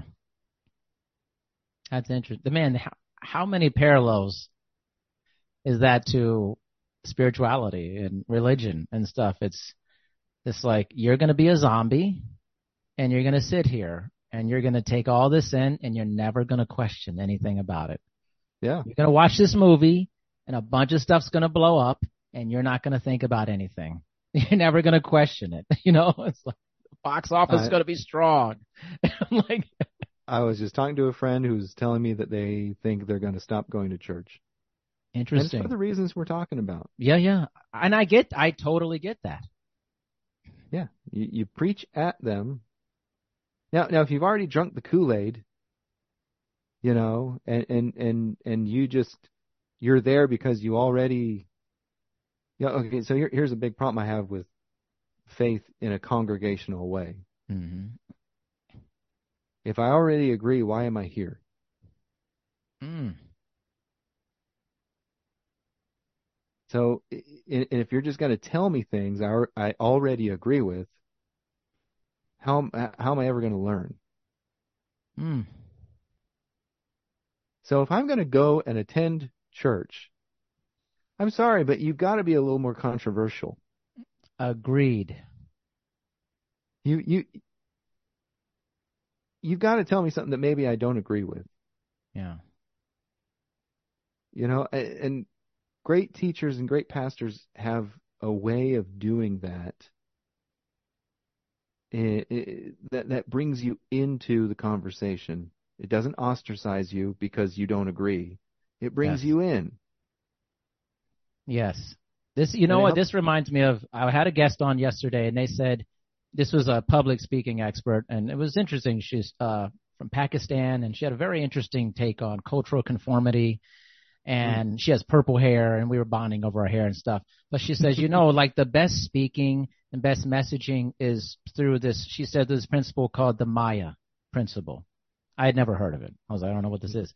She goes, well, it's a moderately advanced yet acceptable idea. It's like, now where it goes it. beyond is once that goes, if it's an advanced idea, but it's completely inappropriate and over the top, that becomes extremism at that point. But people will follow you if you have a moderately advanced idea, that it's, it's acceptable. Moderately advanced yet acceptable. And I think for me, like I, I want to be open. I've, I've struggled with church tremendously. Like I physically haven't been to church in a couple years, but I attend the church that I uh, am a part of in Las Vegas that I've for like that I've been a part of for 20 years online. I have ne- I never miss a week ever. I just mm. always watch it, right? So, and it's primarily because the pastor of that church, who has been the pastor since the first day I was at that church 20 years ago, he seems one, he's funny. I like people who are funny, but yeah. two, he seems incredibly flawed. Like he wears his flawed nature in his sermons. So I like, like movies, I relate to him. Like he's, he's like, you know, I watched the Dallas Cowboys his favorite team. He's like, you know, and I, I watched a game and I, you know, I lose my religion a couple times when I'm in there. And I mean, we both know he's dropping F bombs, right? It's like, yeah, it's like, yeah. right. And yeah. I like that. I like for yeah. my pastor to, to curse here and there. That's controversial because this person is supposed to never be like this. They're supposed to never utter these types of things or, you know, slip up here and there. That's not the type of person I want to be around. like I just don't. It's it's not interesting. You it's know, not interesting. Uh, and and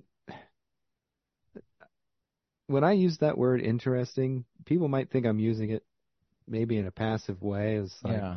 oh, I'm bored. This isn't interesting. It's like, no, it's, I'm using that in a very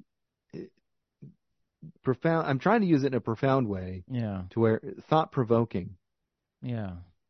you're not capturing my imagination. Yeah. If something doesn't capture my imagination, why, why am I involved in it? Right. Especially when it's an extracurricular. It doesn't have to do with, you know, hunting, gathering, shelter, you know, the the things that we have to do to survive.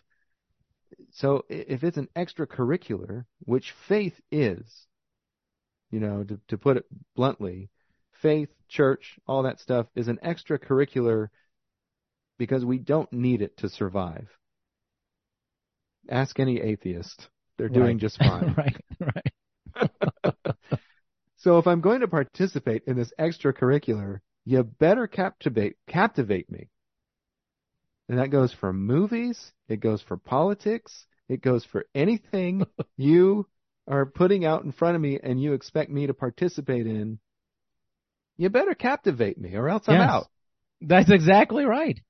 It's exactly, and that's, that's kind of been my, I think I, that's kind of been my stance. And it's just, uh, my wife and I are very similar. I said, listen, this, this has to really speak, speak to me. And I know, you know, it's like, this is the honest truth. Like, this is so funny to me. It's like when our pastor, when he goes on vacation and stuff, he's literally said this. He goes, I want you to still watch the, the message.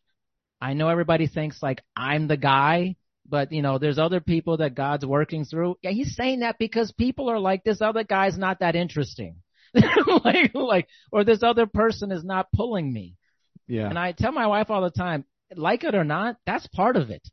Like, you may feel have the same conviction, but if you're not pulling me, I don't know. I'm not going to that movie. like, that doesn't mean my faith is any less because I didn't want to hear this guy speak or this woman speak.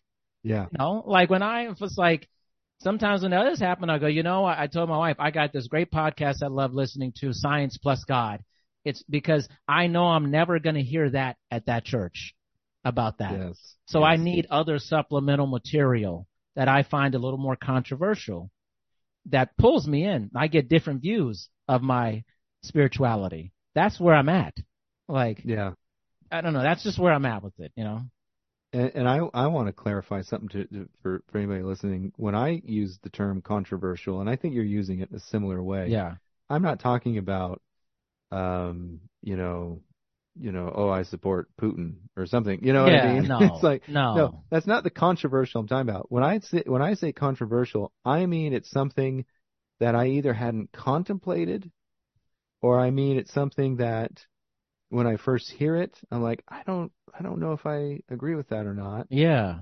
But it causes me to ponder. There, there's a controversy in my mind Yes. over this concept. And that happens oftentimes when we hear truth. Because it's not a truth that we have are accustomed to. So controversy, con, I can't speak, controversy, controversy, it's my dentures, you know. I have the worst dentures on the planet, man. They're all crooked. But um anyway, uh, th- th- we need controversial things happening. We need um uh, you know, if you, you put it into maybe like a, a health aspect, you know, you, need you know, micro tears and, Yeah. and micro, you know, breaks in your bones and all these kinds of things in order to grow stronger, in order to become the strongest and, and best version of ourselves. And our minds need the same thing. And if you just keep hearing the thing that you already agree with over and over again, you there's no there's no room for growth there. No. So you need to hear stuff you don't agree with so that you can ponder it because a lot of that stuff that you don't agree with today is actually tomorrow or the next day or the next year you'll you'll be like, "You know what? That, that's actually right." Yeah. Yeah. But we need time to grow with it. We need time to grow with it. And you need to have, I just like, I feel like, you know, what's the resources you're into? And like, I understand your friend saying like church thing. I was like, yeah, I said, because I think that's also going through a big change right now. It's like we're in a different time with movies, with church.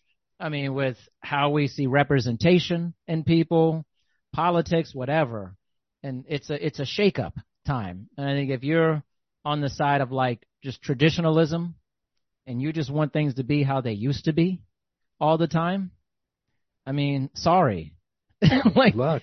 good luck, man. I mean, you're going to be in that dead church that has, you know, a couple people in there doing the same old thing, talking about the same old things, and you're just going to lose people.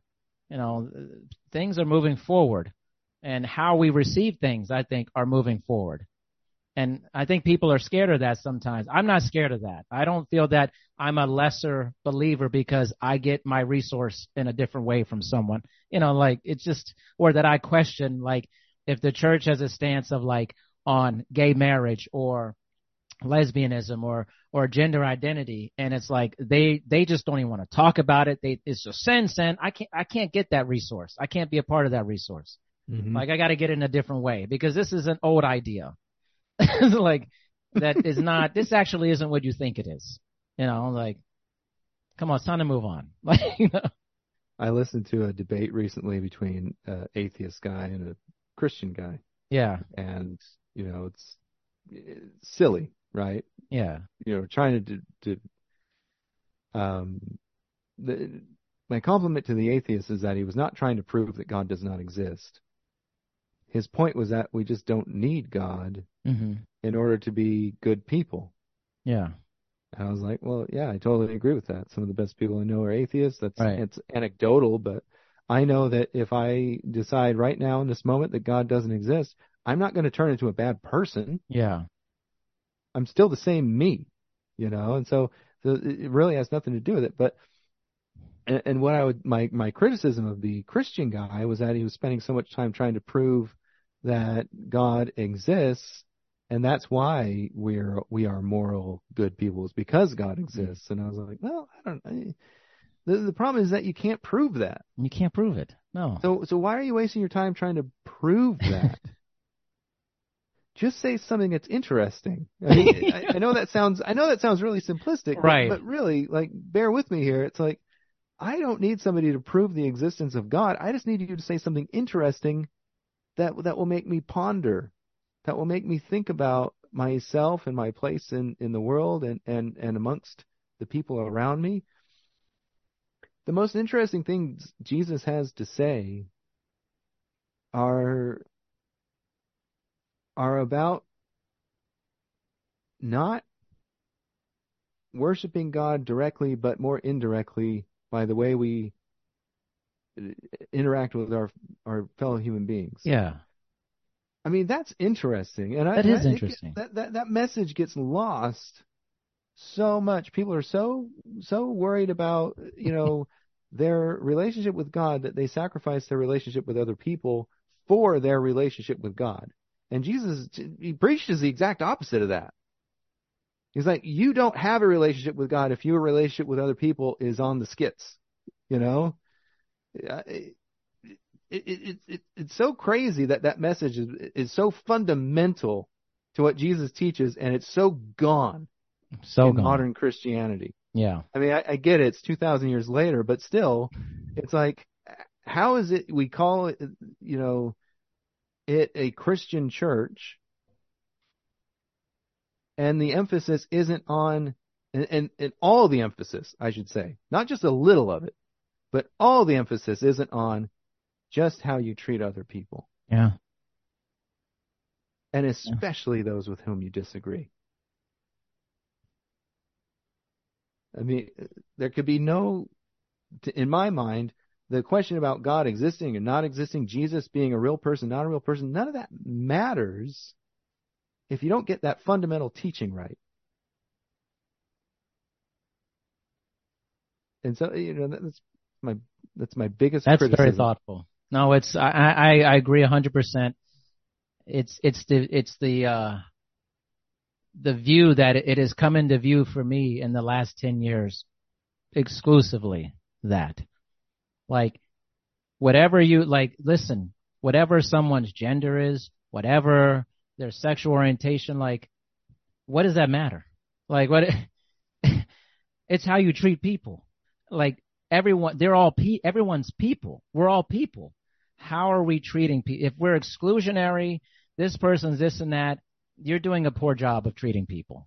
I mean, you just are. Just because they're different than you. Like, like it, it, you know, if, if I can speak directly to Christians right now, especially those who are of the conservative persuasion, who, and and and by that I just mean those who might not like the whole gender identity yeah. movement and things like that. Uh, if you don't like those people, you're not Christian. As much as you have done it unto others, you've done it unto me. So if you refuse, even even if you refused to use somebody's preferred pronoun, yeah, you're no longer Christian because you've done that to God now. You've now told God you won't use his pref- or or hers preferred yeah. pronoun. You know, depending who you believe in. So sorry, you're disqualified. No longer Christian. You're that. following something else. You're you're in a religion, that's for sure. But it ain't, G- it ain't it this ain't, one. It ain't the one. It ain't the one teaching the teachings of Jesus. Yeah. You're, I mean, that's a bold, wonderful, uh, to me, incredible statement because it, it, it comes down to the simplicity of it. You know, it's like if you're casting these people as horrible humans and you don't, you're just not part of what Jesus taught. You're literally spitting in the face of that. Like, it's not that hard, man. like, really, it's really, that's not like there's some weird, this isn't the Drake equation to figure out how many, you know, formalized civilizations exist in the cosmos. You know, let's take this times three to the power times 45. Okay, it's pretty simple, man. yeah. Jesus laid it out, you know, I mean, he, he didn't leave, uh, he, he left a lot of room for contemplation. Contemplation. About how to do that in our lives, how to accomplish these things in our lives. But he didn't leave any question about what is expected. And I Yes. think that's just good teaching and good parenting. And I think that that's one of the things I've always tried to emulate when I'm, you know, e- even when I'm just telling my kids what, what, you know, chores I want them Sure. to do. I, I, I don't want there to be any question in my expectation, you know, How you do it, how you get it done, that's up to you. But there's no there's no question about the end result that's expected. And and I think Jesus was really good at, about that. He was just really good about it. Whether he's it's the Beatitudes, the Sermon on the Mount, or yeah. you know, or or any other uh, you know parable or things like that that he taught. He was just really good about Uh, expressing things in a deep, profound, and metaphorical sense, so that there's lots of room for each individual person to figure out how they implement that in their own personal individual life. But the end result's got to be the same. Yeah. That you've treated other people well, that you've been a good neighbor. Yeah. Crazy, right? it's, it's like this radical idea. is so simple, but is is literally being thrown away by especially conservative elements of Christianity, which I would argue is just not Christianity at all. It's, I don't think so. We keep calling it conservative Christianity or fundamentalist. It's just, it's not Christianity. It just isn't. It, it follows none of that. It, it's just, it's, it's something else. It is. You know, it, it's, uh, it follows an isolationist America First policy. It, it, it's Trumpism disguised yeah. as a religion, which I, I, suppose Trumpism might be a religion right. at this point. Right. But I mean, and you know, I and I'm not trying to demonize people of a, a conservative political persuasion at all because um, that that's just not true to say that you know everybody's the same. Uh, there's even just anecdotally, I can tell you a thousand conservative Christians I know who, even when they're going to a church that isn't teaching it right, they're doing it right. Yeah. Because that, I, I, I think fundamentally we're all kind of wired that way, and that's what the Christian guy was trying to argue is that we're yeah. wired that way because of our faith in God. Mm. But I'm just like, I'm sorry. I mean, it just doesn't hold yeah. up. It doesn't. It doesn't hold water because there's people all throughout the world uh, of, of all kinds of beliefs and no belief that are still wired that way. Of, of course. You know, I mean, they're they're, yeah. they're still just trying to do the best they know how to do. Uh, you know, maybe the best way to reach people is to start talking about our humanity versus our divinity. You know, Ooh. that's something I've really concentrated Ooh. on. I, I think that's what Jesus was so much about, man. Simon, think, that's big. That's I honestly see. Wait, hold on. Wait a minute. I haven't thought about that. there you go. That's the whole thing. that's the like the crick. The, the brain's like, what? so in the last podcast episode I did, I don't know if you, you saw, heard that one yet, but it, I, I talk about this a little bit. You know, I, I say how much more interesting would it be if Jesus was just a normal guy? He's yeah. not the Son of God. How much more interesting is it for a normal guy to do what he did? And he doesn't have any advantage of having a divine heritage. Yeah. Um, how much more interesting is it for us to be here and to do the right thing without any hope for any afterlife at all. I mean, how much more interesting is it that we we we, we feel so profoundly, but maybe we're just not special. You know, I mean, does that make any sense? I, I don't know if I'm I'm communicating that really well, but um, well, it feels like the the focus is always on the divinity, but the humanity reveals the, the divinity. Yes, yes, you're saying it much better than I am. Thank you very much. that was so that was so much easier. that was quick, right? yeah. Isn't that what Jesus is trying to say? The way you treat other people, you know, exposes, demonstrates whatever the the divine. But but but that is humane everyday things. It's not big things. And we get lost in the, the, the idea that Jesus did something so big. You know, as, as Christians, we get lost in the idea that, that Jesus did this thing that's so big and the, the atoning sacrifice. And, and for everybody, I'm not trying to diminish that, but at the same time, I want to diminish that at least for a minute here as we contemplate what if it didn't ever happen? What if Jesus doesn't atone for everybody's sins? What if he's not the savior of the world? Aren't the teachings still good? Shouldn't you still do the things that he taught? So that's the real point I'm getting at. And I think that is the point that Jesus would probably try to tell everybody. Listen, God or no God, you should be treating people right. Yeah. Right. I mean, you should basically, most people should be a Jesus fan because of Yeah. the humanity. Yes. But trying to make him so big, so divine, that he is in everything and of everything, you know, the whole Nicene Creed, you know, I mean, now you're losing people. You're losing the atheists because they don't want to hear all this messaging from, you know, the, the, the guy, especially from people who are saying, Jesus, take the wheel because I can't handle it anymore. Yeah. They're dependent upon this other thing that, that nobody can see and there's no proof of existing. That's not a compelling way to live. yeah. Oh, yeah, for sure.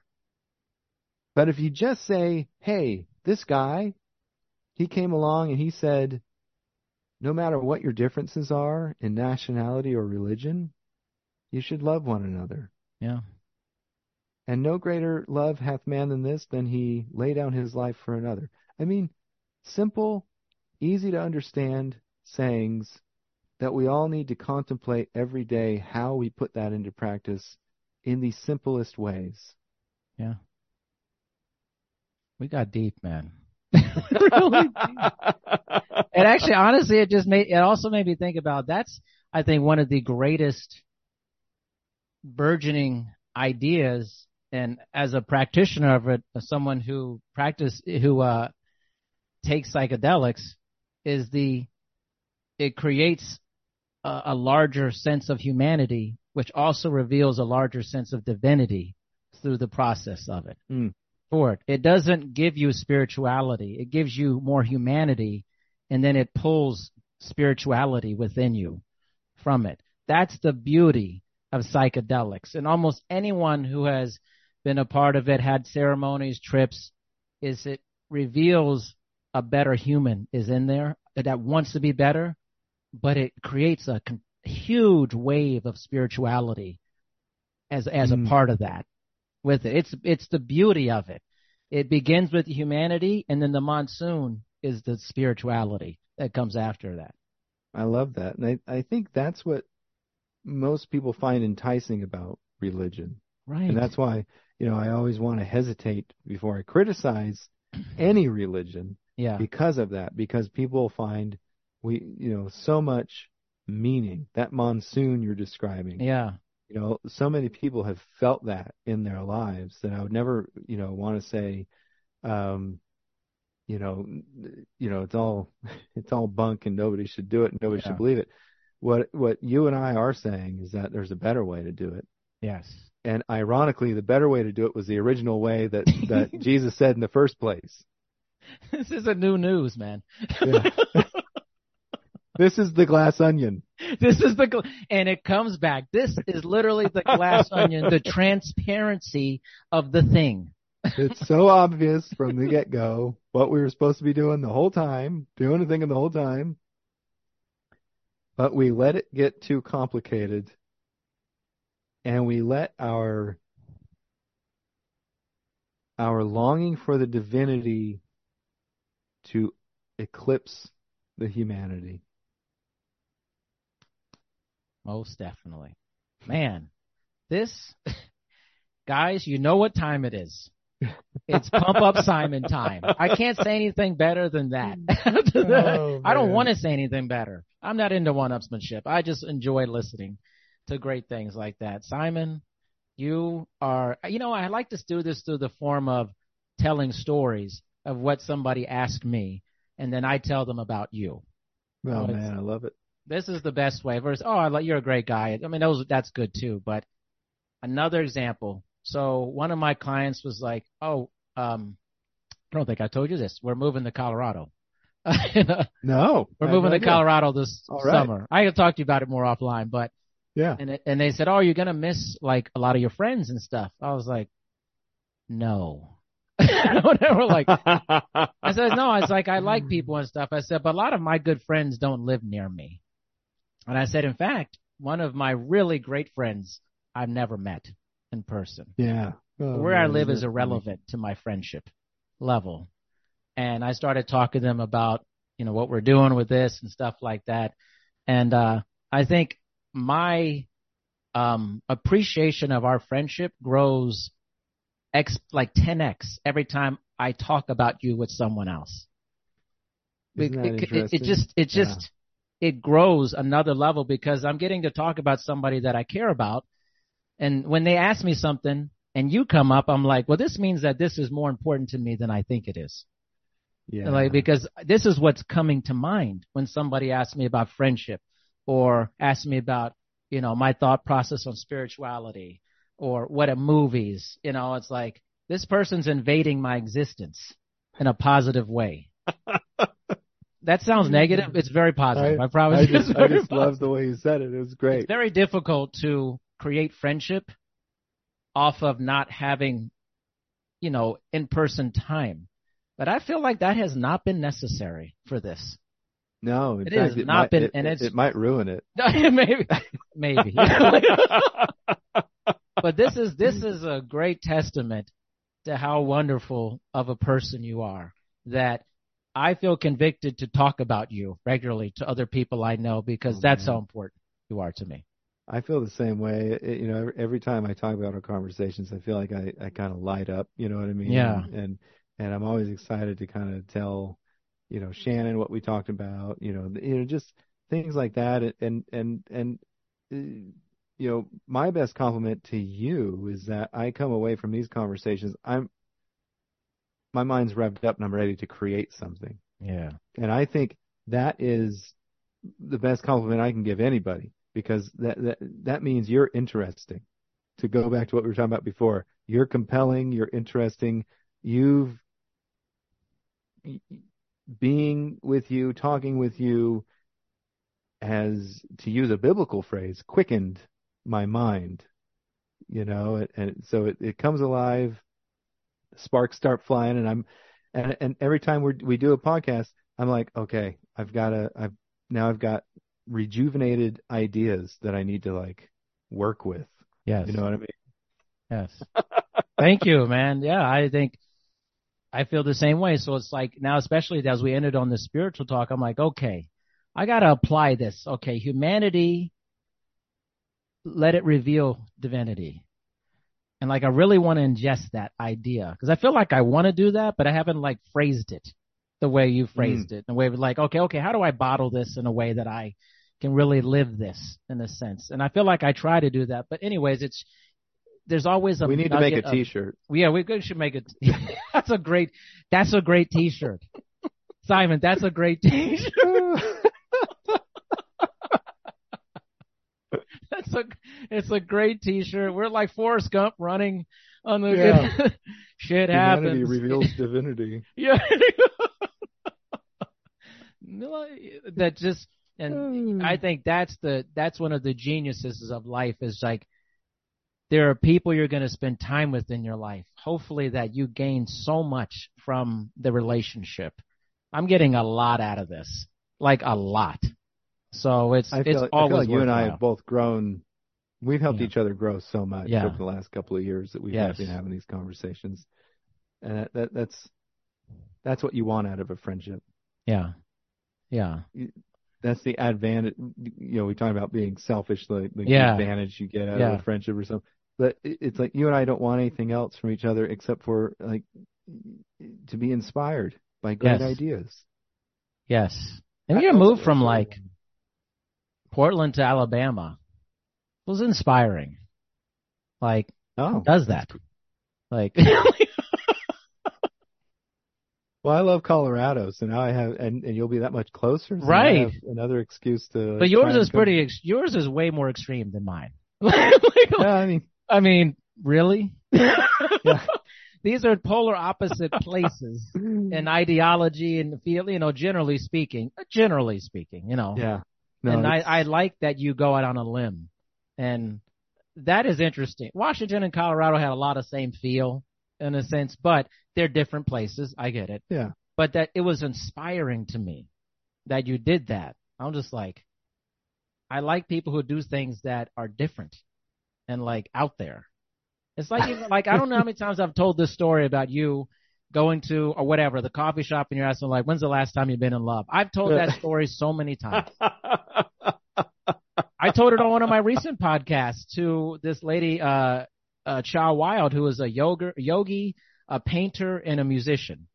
Oh, I And- saw the title for that one. I haven't gotten to that one yet. I talked you about put you. Put out so many. I've got. I know, Oh man, I've got now. Now I've got to. now I'm doing like five it. a week. It's crazy. but it's Yeah. like, and I referenced you. I was like, you're a lot like my friend Simon, like, cause she goes, I just want to skip the small talk. Like, I just want to skip that. I was like, haven't I heard this before? Yeah. so my my twin is out there somewhere. Yeah, it was weird. Yeah. I was like, okay, I'm gonna reference this ta- t- talk I had with Simon. You know, because this person is clearly so is funny. very much into the same thing. Like, let's just get through the. Like, I just, I don't want this. I really just don't want this. It's not interesting. There's nothing compelling about small talk. That, that's what, sh- that's what she said. Okay, not like that, but that's what Yeah. she said. Yeah. That's what she said. so you, you're always there's thoughts about you. You know, it's like th- things come up, and that's how I want to be. I want people to think of me in the sense of like, hey, he has interesting ideas. He has interesting conversation. Uh, he's memorable on some level. You know, and, and you are because of your curiosity. right? Somebody paid me that compliment the other day, and they they just told me I was really interesting, and I was like, really? I mean, I didn't come up with any of this stuff. I mean, maybe I I like took diverse pieces and maybe put them together in some way, but but you know, I mean, eh, what's interesting are the ideas that I'm talking about. I'm not interesting. I'm just some, you know, average Joe, but I, I'm curious like you are curious. So I'm going after ideas that are interesting. And then when I talk about those ideas, people think I'm interesting. Well, Right. I mean, no, it's just the ideas. The ideas are Yeah. interesting. Yeah. No, there's, there's a lot of interesting ideas, Simon. So- man, what a man, what an amazing time. Man, we really this is the magic. Start talking about a movie, it always shifts into something even deeper. That's oh, beautiful. Oh yeah. And, and I love that it seems to always happen this way. We need the whole time to get We there. need the whole time. whether whether we had an hour or two hours, it like once we're coming to the end, it's like we we get there. We get there. We wrap it up. And that's the glass onion. That was the end of it. I was like, and that's the glass onion. That was it. The transparency. It's literally in mm. plain sight, right? Like yes. That's the point. So if you watch Glass Onion, you got a lot out of this, more than you probably thought you're gonna get. Yeah.